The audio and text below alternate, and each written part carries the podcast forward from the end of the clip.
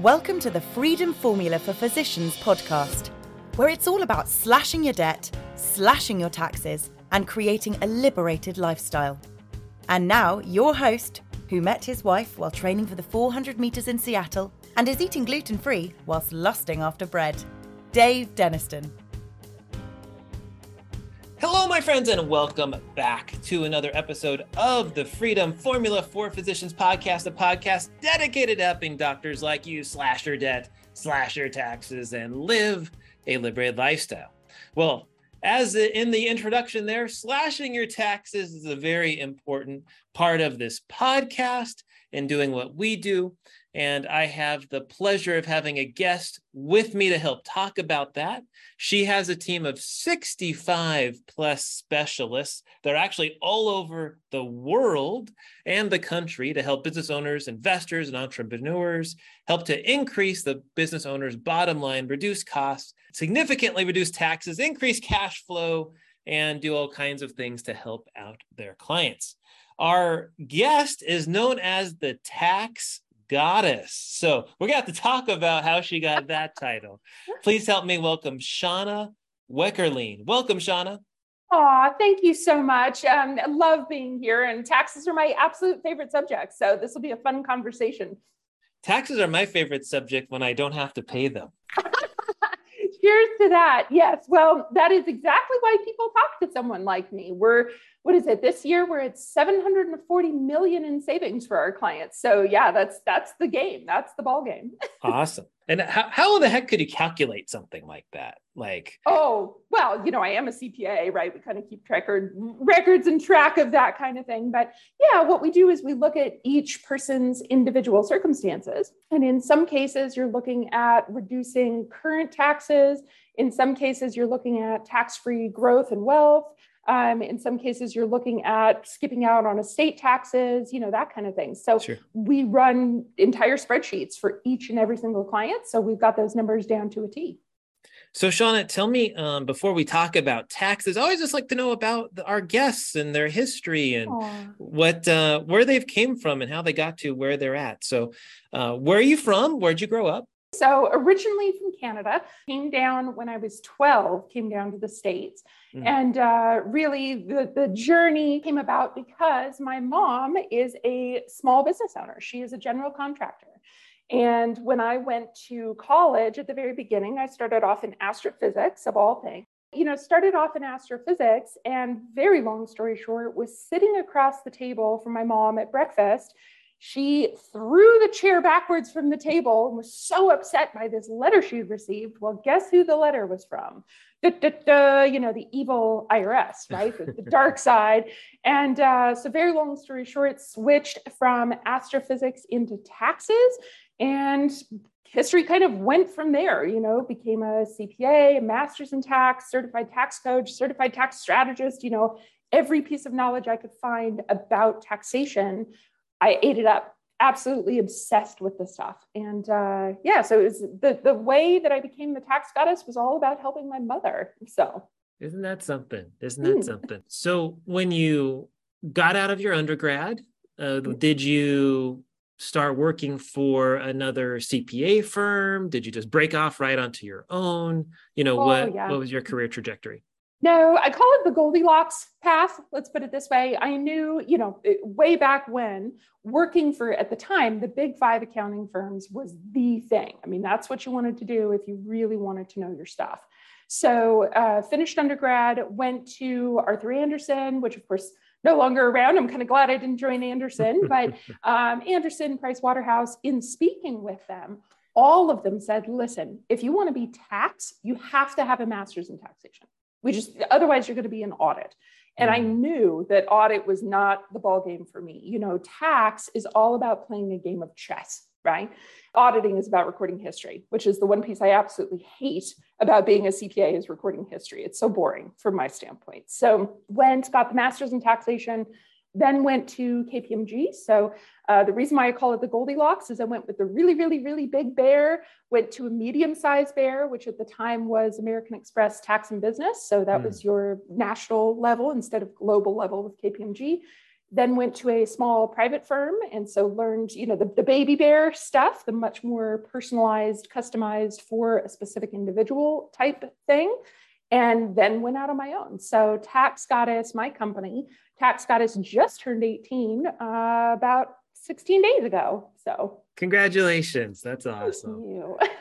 so so how did the name tax goddess come about? You know did you get, get clients starting to pray to you or what happened well, I'll tell you what, I have definitely been brought some sacrifices to make those taxes lower. That that is true. Uh, I clearly remember a bottle. I'm I'm from Arizona now, right? So a bottle of tequila on April 15th to make sure that tax bill got the way it needed to be, so legally, of course. But yeah, you know, and and for those of you that can't see me, physically see me, I have flaming red hair. I've got one hell of a personality for a CPA. So really, tax goddess was just kind of born out of not only what we can do for people, but also, you know, most people are terrified about seeing their CPA. They're worried about the numbers. You know, they kind of dig their head in the sand. They don't necessarily feel like they have somebody that they can trust or that provides them real advice. You know, often what we see is people go to their CPA, CPA takes the numbers, throw those numbers on a return, and comes back to you and says, This is how much you owe. So yeah, tax goddess was kind of given to me as a moniker from a I was at a giant networking event and a very good friend of mine said that that's the name. That's the name you want to use on everything. And it just kind of stuck, you know, so it, it works out pretty well. That's so fun. I love it. So, you know, obviously you're, you're not just a, a bean counter that's looking at your shoes and has a hard oh, time speaking to people. we on this podcast, we obviously have a mission of helping educate people financially, of which mm-hmm. taxes is a very important part of that. We've talked about everything on this podcast for the easy things like, you know, your HSAs and 401ks and cash balance plans. We had someone come and talk recently about essentially owning your own insurance company, you know, as an idea. Yeah. Um, I, I think we've talked in the past about hiring your kids if you're a business owner you know so there's lots of different things that we've talked about. So knowing we've talked about some basic things and maybe we'll revisit some of those shauna any um major things that you think that maybe folks haven't heard of that they should be thinking about? Uh, let's start first with quite a few of us that might listen to this podcast are working for a hospital. We're w2s so we're not business owners. What should we be thinking about so, some of the biggest things is W 2. Well, and, and let me back up. Let me preface all of this. Whether you're a W 2 or a business owner, or you're W 2 with a side gig, you know, what, whatever it is, right? One of the most important things that you can do for yourself is to write a cohesive plan. So, one of the biggest fallacies that I see, uh, especially with W 2, is oh, here's that one magic pill that's going to save me a bunch of money, right? And not that they don't exist, they absolutely exist, right? But is it much better? Do you get much better results when you start to stack those magic pills, those little gold coins? I call them gold coins. I was consider myself a fire breathing red-headed dragon sitting on top of this pile of gold coins. But it's much, much better when you start to stack these types of strategies, right? So if we focus on the W 2, one of the biggest downsides to a W 2, right, is that the tax law is not written for W 2 employees. It's just not, right? There are certainly uh, normally investment type things that you can do as a W 2. So you can get involved in conservation easements, big giant asterisks. Please make sure that it is not a syndicated conservation easement. The IRS has that listed on their dirty dozen list, so it can be very, very nasty if you get involved with wrong people. Um, you can get involved in charitable type contributions. So there's CRATs, there's CLATs, there's the, the purchase of artwork specifically for charitable donation purposes. You can get involved in oil and gas type investments, which generally in the first year give you 92% of your investment as an active deduction against your W 2 income. So there's lots of options out there, but I still always maintain one of the absolute best ones is if you're married, go get some real estate, which I'm sure you've covered on this podcast. Yeah. Yeah. You know, absolutely. That real estate professional one is a huge one. Or if you can get some sort of side gig. And seriously, absolutely little tiny side gig, like $5,000 a year can lead to massive amounts of tax deductions against your W 2. So, well, just to revisit some of those, we've talked about the real estate professional a lot this year in a few, oh, few different sure. times. yeah. Um, so I think we've we've talked about that. We had a guest mm-hmm. come on, Mark Livingston, talk about an oil and gas type thing that that he did mm-hmm. and I'm, I'm curious you know to get your take on it my general feeling has been as i've seen those kinds of investments done and i love mark he's a great guy he might very well you know uh, this investment might may be amazing and turn out well but my experience has been which i haven't invested with mark for example but would be that a lot of those investments end up not even returning your principal a lot of the time that and you I, might get a tax deduction up front, which is great, but then you're spending money to get a tax deduction. It's like buying a car. Yeah. I mean, what's what's yeah. your experience? I mean, do, do you see that happening? I mean, especially think about the last 15 years until let's say mm-hmm. the last year when oil prices shot up. Yeah, I mean, you right. know, oil prices haven't been doing well for one thing. Well, but... now they're getting flashed $20 a barrel again, you know, that's very exciting. Yeah, I think, well, let's put it this way one of the good bits about being a CPA, right, is that my job is to be a fiduciary for the clients, right? I'm not just a tax strategist. You see this a lot where you get tax strategists that get pay a percentage of how much money you save, right? So they are very incented to give you strategies that are focused on the tax deduction, not focused on the overall fiduciary wealth of the family. If that does that make sense? Sure. Yeah. I mean, okay. So, eh, you know, when I, particularly me and Tax Goddess as a company, when we recommend strategies, it's strategies that we've used ourselves, like personally. So I've invested in the oil and gas well people that I recommend, right? I've got a captive insurance company. I've I do the master's exemption, you know, these kinds of things. So it's very important to me that I effectively use myself as the guinea pig before I ever ever recommend anything to anyone for exactly that reason. I want to see what happens, right? Before I start telling anyone this is a great thing and you should go do it, right? Sure, sure.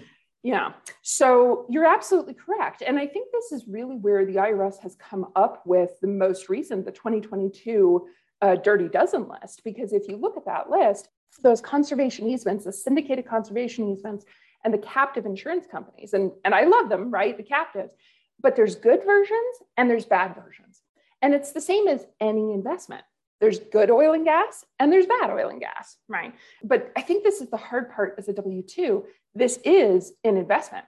You're 100% correct. If they slash the price of oil another $20, right? If they if they tank it again, right? Instead of your ROI being in 3 years, it might be in 10 years. So, generally, as a W 2, when you look at these things, they are generally longer term investments. They're not quick, fast, you're going to get your money out in a year. And I think that's one of the failings that I see with a lot of tax strategy. As I said, you know, you want to write an overarching plan. They're looking at it immediately in the current year versus what is this really going to get me over the life of however long I'm involved with this company. So yeah does that does that make sense Sure. Well, let, us dive a little deeper into that. For you personally, and knowing yeah. you and being numbers oriented and and analyzing it, what do you think makes a good oil and gas investment versus a bad one? Like how how would you help to identify one versus the other? For sure. So the first one for me is going to be how long has the field been around, right? Are you doing speculative drilling or are you drilling in a known oil field company's been around for 45 years. They've done how many wells have they done? What is their historical performance? Who's the management team? You know, th- these are all of the things that you look at in almost any investment, right? If you're going to get into Google, do you do you like Google, right? Do you like it as a company, right? So uh, certainly those those kinds of things. One of the other things that I really do like looking at is your ability to get out Okay. So, for example, uh, just had a client do this with solar. Uh, they joined a solar credit partnership. Uh, they were so excited about it. It was going to be this great, you know, ta- of course, great tax deduction in the first year, this kind of thing. But when some other pieces of information came out, she wanted to get out. She found out that she was effectively locked in, locked in, could not get out for the next 15 years she could completely dump her investment and just walk away, but she was still on the hook for some of the active, you know, if there was a call, if there was a problem, whatever. So, one of the other factors that I look for is what is your ability to get out? Is there enough of a liquid market to be able to sell your share to somebody else? Uh, what is your sales price from that standpoint? You know, how much can you stand to lose? So that's really where it comes back to me is to looking at it from an overall portfolio perspective rather than just straight up, here's the first year tax deduction. So. Awesome. No, all, all good advice and great things for folks to think about. And just to add a little bit of color to that from my perspective. When you talk about speculative investments in today's world, that's often like deep water drilling, for example, often is speculative because you have a lot higher chance of a dry hole where you don't actually get oil out of the ground versus you have the Bakken here in North Dakota where you know they're doing all the different ways of extracting oil. Out you have a proven well that's doing xyz you know you have a much higher chance. Probably your overall returns are lower from it but you know it's much more of a relatively conservative investment in the space. So understanding those sorts of things and asking good questions is so important in this process. Absolutely. Yeah i think really really the questions just in general for anything that you're working on especially when it comes to the investments but also the team behind the investment right? How long have they done this? I remember very clearly years ago uh, actually looking at the captives when the captives i mean they've been around for a while but when all the little micro captives started popping up uh, started getting telephone calls from these guys. Oh, yeah, no, it's great. You should absolutely use this. Well, how long have you been doing this? Oh, about three months. Oh, yeah, great. no, right? So, you know, I really do think uh, looking at the team, looking at the history, looking at all of those pieces, extremely important. And, and as a W 2, how do I want to say it? It's just you get paid the money you get paid. So, your ability to grow that money is either you're putting in more hours to make more money or your investments have to be good right? There's there's nothing in between. And that's generally why Tax Goddess focuses so much more on business owners because they just have so many more opportunities not only to reduce the taxation therefore keep the cash therefore get a much better return on their money than paying the government 63% you know? And now for a commercial break. Have you been wondering what I'm so tired of working. What would it take to retire? Maybe you've been thinking about, gosh, I want to have a plan for getting out of medicine, but I'm not sure of the right way to do that. What are the steps that I need to take? Well, that is why I put together this ebook, which is The Roadmap to Retire by 45. It ha- lays out literally step by step what you need to do, how to go through it, how to calculate it. Uh, I think this is a fantastic ebook that will probably take you 15 20 minutes to read through, but really lays it out step by step. If you want the e- ebook, just text ROAD to retire. That's R O A D T O R E T I R E to 833 343 2986. Again, text road TO retire, road to retire, to this number 833 343 2986. It'll be 20 minutes that will really change your life. And now, back to the show. Let's talk about business owners. I think that's a great transition. So, any any things you would point out. Typical business owners are missing you know maybe they're getting the easy stuff. Like i said the 401ks maybe they have a cash balance plan yeah. some of those kinds of of things. What are other yeah. things that, that are typically being missed?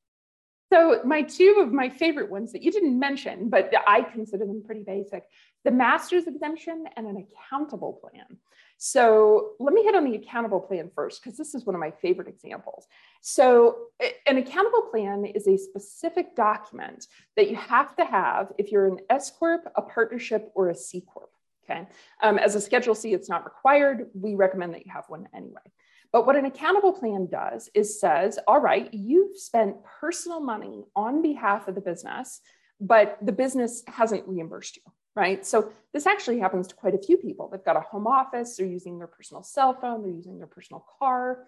Now, many of you listening might be, well, yeah, my CPA writes that off. But guess what? If you don't have the actual accountable plan document and the actual calculations, and if you're not reimbursing yourself at least every quarter for those funds, the IRS can take those deductions away. And so it's one of those little tiny tweaks that many CPAs they know they can deduct that home office or they can deduct those automobile miles, but if they don't have the proper paperwork, right, heaven forbid the IRS comes to look. So if you are doing one of the more aggressive strategies like a captive, right, uh, and the IRS comes to look, we, we had a case about this. Previous CPA never, it's a one page document, right? Never had the client fill out the accountable plan document. Client lost $190,000 a year over five years worth of tax deductions because the CPA never implemented the physical plan, the physical accountable plan. So yeah, so it's it's one of those things where you know, go ahead, take the deductions, just hope the IRS never comes to look at you, which is hope is not a strategy, right? So I'm a big fan of having having that document in the background. Now, you get the other side of that where CPAs will be very, very conservative. So, we work on something called the aggression scale, right? And so it's zero to 10. Zero meaning the IRS never calls you never ever, but you're leaving money on the table. Okay. And you might still get a random audit. Mm-hmm. 10 meaning we're all going to jail. Okay. yeah. Sure. A lot of this and where you make your plans and which strategies you use depend on where you and your team sit. And a lot of business owners don't even think about, we just talked about asking questions. They don't even think about asking that question. So generally your entrepreneurs are going to be five to, well, I've had some that tell me 20 and we got to yank them back, right? Mm-hmm. So, you know, but they're, they're generally much higher on that aggression scale because they're entrepreneurs. That's what they do, right? They take risk in life and that's what you do as an entrepreneur. So if you, we, tax goddess is by training and by nature an eight. Okay. So crossing all the T's, dotting all the I's, but nobody's going to jail, right? We're not mm-hmm. doing Al Capone stuff. I, you seem very nice, Dave, but I'm not going to jail for you, right? It's just, it's just not happening. So, you know, one of the things that we highly recommend is that you ask again that question: What is your aggression scale, zero to ten? That you ask that of your CPA okay? Because many people don't. They go, they interview the CPA, the person preparing the taxes, and they say, oh, I like this guy. You know, we seem to kind of get along. He, he does a good job. I never get audited. Yeah, but guess what? If he's a level zero and you're a level eight, the tax deductions and the tax strategies that should be on your return aren't anywhere. They're gone, either because the, C- the level zero CPA doesn't know about them or because he will not, he or she will not sign off on them right? So something like a captive, and there's really two different versions of captive. Uh, you get the level seven, eight captive, which is cheaper, easier to implement, but it's a little more aggressive. You get the level four, five captive, which is more expensive, harder to implement, but less risk, right? So really, if you've got a level zero CPA, they're not even going to work with a captive, period. Doesn't right. matter, right? right. So that, that would be the second one. And then the, the master's exemption, which is my personal favorite. Have you have you heard this story about the Augusta tournament, the golf tournament, the master's no, exemption? No, go right ahead. Okay. So I don't want to tell your listeners anything you guys have already heard. So the master's exemption. There's the Masters Golf Tournament. It's held in Augusta, Georgia every year, right? Mm-hmm. So basically, the houses in that city, in that neighborhood, okay, uh, are generally owned by senators and congress people right? And my favorite piece about this is that they wrote a law for themselves. And the benefits of being an American citizen is that if there's a law in the books, it applies to everyone, right? right. Senators, congresspeople, and you. So the master's exemption, sometimes it's called the Augusta rule, okay, allows you to rent your home to yourself for up to, well, to anyone for up to 14 days a year. And you do not have to pay any income tax at all on that income. Okay. Hmm. Now, many people have heard about this in the rental world, right? I'm going to Airbnb my home uh, because I live near a sports stadium and I'm just going to go take a vacation for two weeks and all of that income is not going to be taxable. But many people don't take that to the next level, which is that rental agreement just has to be with somebody other than yourself. So if you have a business, an LLC, a partnership, an S Corp, right, that is legally, technically a separate entity from yourself, which means that you can hold business events at your home 14 days a year And whatever rent you pay, that rent is 100% tax free. Hmm. Now, you know, continuing the logic here, many people say, well, yeah, but I mean, do I really want a bunch of people in my house? I don't really know a bunch of people. You know, how big do these events have to be? You know, you, you do need to have a business purpose. But many people, you know, Dave, we were just talking before the show here, right? Many people have staff locally, right? I'm pretty sure you probably have staff meetings. If you held a staff meeting once a month at your house, that would be 12 events a year, right? Maybe a couple of staff parties, you know, a 4th of July and a holiday party, something like that, right? And the best part about this is that your business is allowed to pay you personally the fair market value of rent for the type of event. So many people, when they think about renting out their home, they're thinking about the Airbnb nightly rate, right? They're thinking about the 297 or 397 or sure. whatever it is. Yeah, but if you're holding a business meeting, you'd be going to a business conference center, right? Or you'd be going, if it was a big party, you'd be going to a ballroom, right? Maybe at one of the local hotels. Okay, you're not going to an Airbnb for 297 a month or a night, right? Right. So I'll give you a, a very good example here where I live. Uh, I've got a client in Scottsdale. Her house is about 1,900 square feet. Her rental rate per event is $3,500 a night. That's the cost for an office conference, you know, room for a day with cleaning and some basic drinks. Okay. I've got another client in the northern part of the city. His house is about 4,500 square feet. He's at about 9,900 a night. Uh, and then, of course, I've got another client in the most expensive city, in the in the most expensive part of the city here. She's also at about 4,500 square feet, but her rental rate is 12,500 wow. per event. So there's a very broad variety there, right? But either way, my my small client, my $3,500 client, that's $49,000 a year, completely tax free. It's a business deduction for you. And for my larger, the, the higher dollar amount client, that's $175,000 a year, completely tax free out of the business. Help me think yeah. about understanding this for a second. Because yeah. normally I think of like you pay yourself, for example, W two wages, right? I mean, of you got to pay taxes. If you have an S corp, you got to do. You know, you have yeah. pass through. You know, you're yeah. going to get taxed on the pass through. You know, if you have a different entity that you are paying because i'm assuming you'd have to have a checkbook for this entity a separate tax yeah, id of some an EIN, sort an LLC, something. Mm-hmm. Some some sort of entity. Um, yes. You probably have to hold it out to the public. I'm guessing maybe in order to. Well, it's got to have a business. It's got to have a business purpose, right? So I suppose it depends. You know, generally what we're talking about, right, is potentially a doctor that's on 1099, right? Mm-hmm. Well, you mm-hmm. definitely have a business, right? If you're getting paid 1099, you're probably a PC or a PLLC or something like that. So, and so you pay money out of your S corp to this mm-hmm. LLC, right? Oh, to, oh, I see. To... No, no, no, no, no. Let's let's back up. So you have your business. So let's just say your business is an S corp, right? Mm-hmm. Okay. Your business is paying you personally the rent because it's your house. You own the house, right? So your business is paying you personally the rent. So if your business has paid you $175,000 in rent, right? Under normal circumstances, you would you would on, on your personal return, you would report that rent and then you have whatever expenses, right? Like there was some cleaning costs and some food and you know whatever it was. Right, right. right.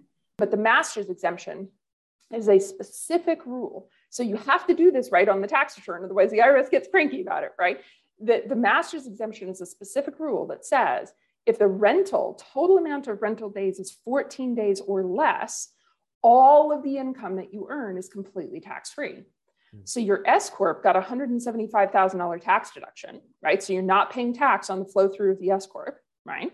And potentially you can lower your salary, so you're not paying self-employment tax on that as well, right? And then when it hits your personal return for 175,000, as long as you didn't do more than 14 events, right? Do not do 15 because then all of it's taxable, right? So not more than 14 events, the entire 175,000 is completely tax free.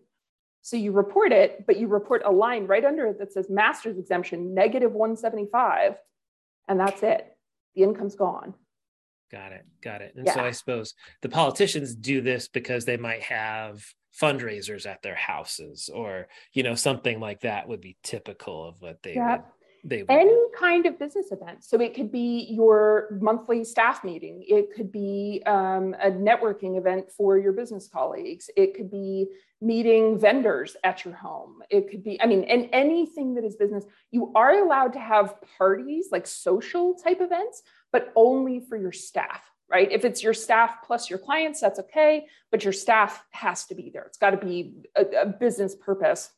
And a, the way the IRS looks at it, a holiday party for your staff is basically meant to build trust and relationship Sure. and loyalty to your business. So they're fine with that. So And I assume any if you got any food, if you got any, you know, uh, things that actually did cost you money for this. I mean, you write that all off too, right? You know, Oh, you hire absolutely. you hire a caterer or something Mhm. to come. You know, Well, and if you think about, so let's say you decided you were going to go hold your annual party at uh, the Ritz. I don't know, pick a hotel, right?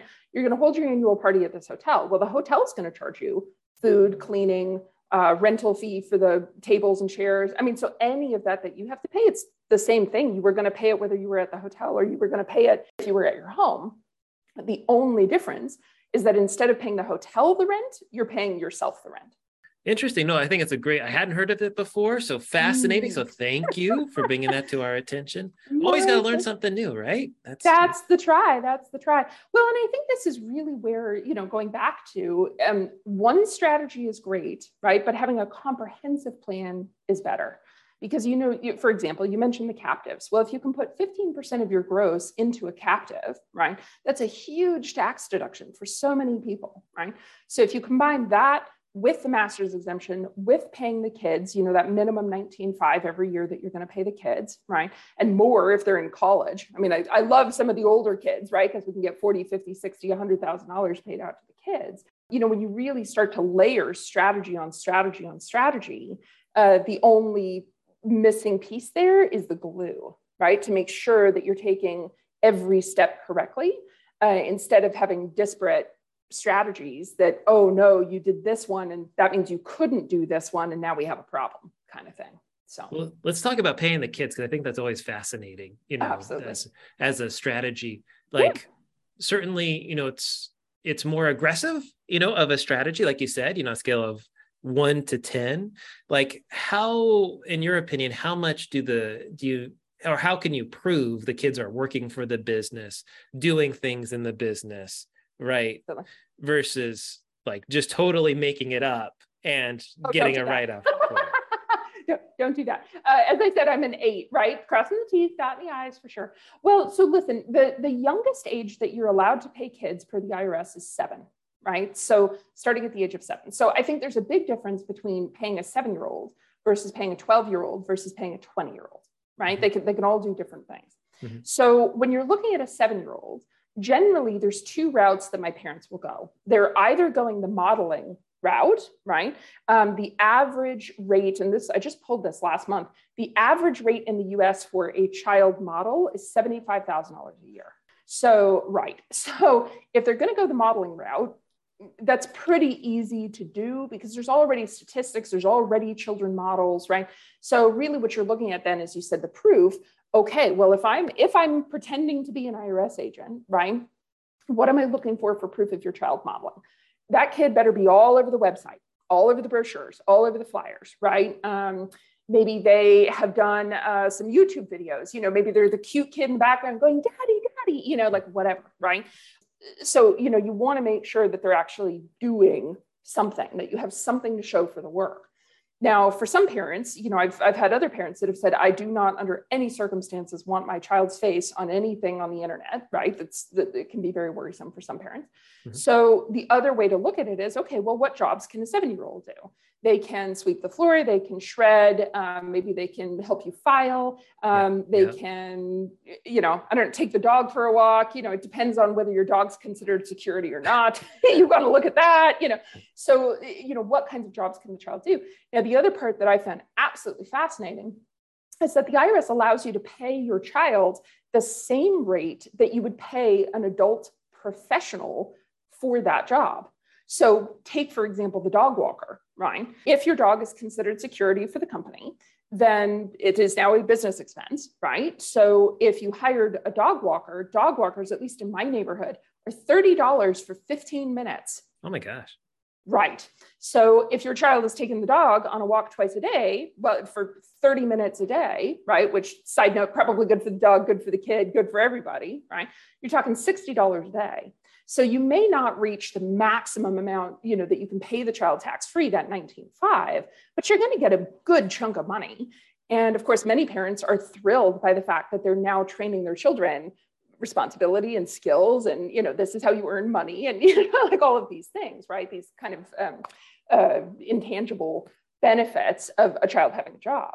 Yeah yeah. And yeah and so if you look at somebody like a 12 year old 12 year olds are much better at all of that uh, social media stuff than we are you know they they know tiktok and youtube and facebook and all these kinds of things uh, a professional media social media person typically costs, at least in my area, about $120 an hour. So have your kid post on Facebook half an hour every day, 60 mm-hmm. bucks a day, right? Mm-hmm. I mean, there, you know, there's so many different ways that you can do this. So, well, it's it's it's interesting. I, I had my daughter help out for a little bit, and then she didn't want to do it, so she's working at Starbucks now, a job you know? on the side, and so you know, it's like I would love to be able to justify the expense, but you know, yeah, she's yeah. she well, she refuses. So oh, what are you gonna do? What do you do? Well, I mean, there's other ways to um, incent children, right? you know, oh, you want that car, sweetie? Okay, you know. But yeah, I mean, this it brings in an entirely separate way to be looking at this, which I, I agree with you. Some kids just just they're just going to refuse and that's the deal and so how else as a parent can you set up your children for success start with the basics right? A good infinite banking IUL life policy that you can just fund with $100 a month or $1,000 a month, you know, depending on how much you can do.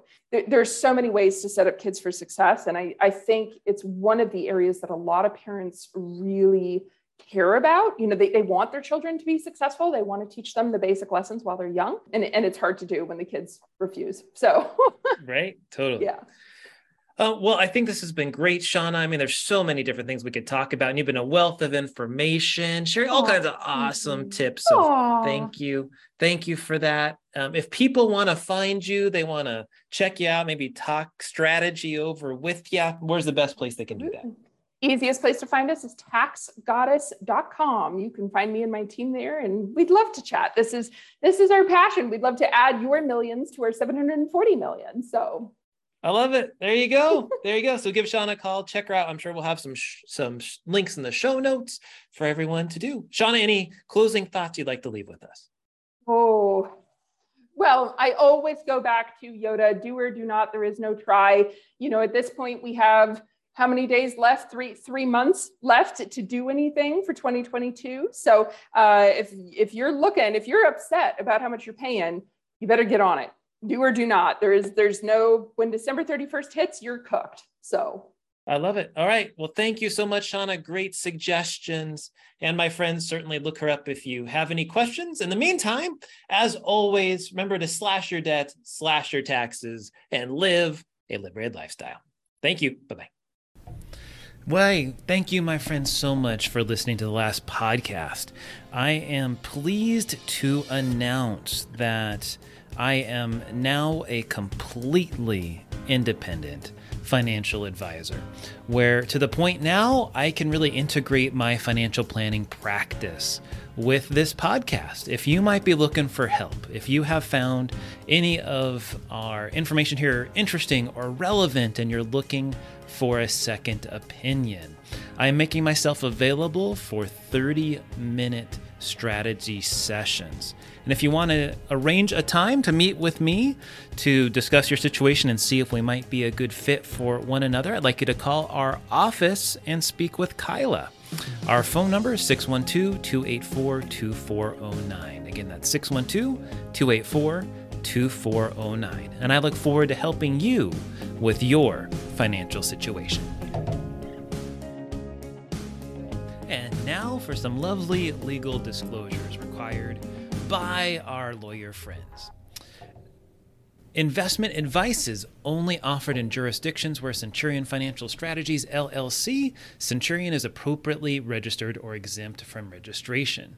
Our Form ADV Part 2 brochure can be obtained free of charge at advisorinfo.sec.gov by searching for our firm name or its unique CRD number, which is 316454. This podcast is not a solicitation to provide advisory services in any jurisdiction in which we are not appropriately registered or excluded from registration. The information, statements, and opinions contained in this podcast have been obtained from or are based on information obtained from sources which we believe to be reliable, but we do not warrant or guarantee the timeliness or accuracy of such information. This podcast is intended for informational purposes only and should not be construed as personalized investment, tax, or legal advice. Opinions expressed by any guest are their own opinions and do not necessarily reflect the firm's views. You should carefully consider your own financial circumstances and needs prior to making any investment in securities or purchasing any insurance products. As always, past performance is not indicative of future results. Investing in securities or really anything else involves the risk of loss.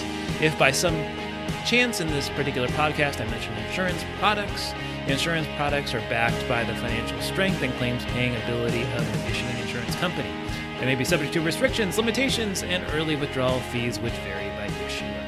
You should always consider the charges, risks, expenses, and investment objective of any insurance products before entering a contract. And that, my friends, wraps it up. Wish you all the best. Feel free to contact us with any info at www.daviddenniston.com. Thank you so much and have a good one. Bye bye.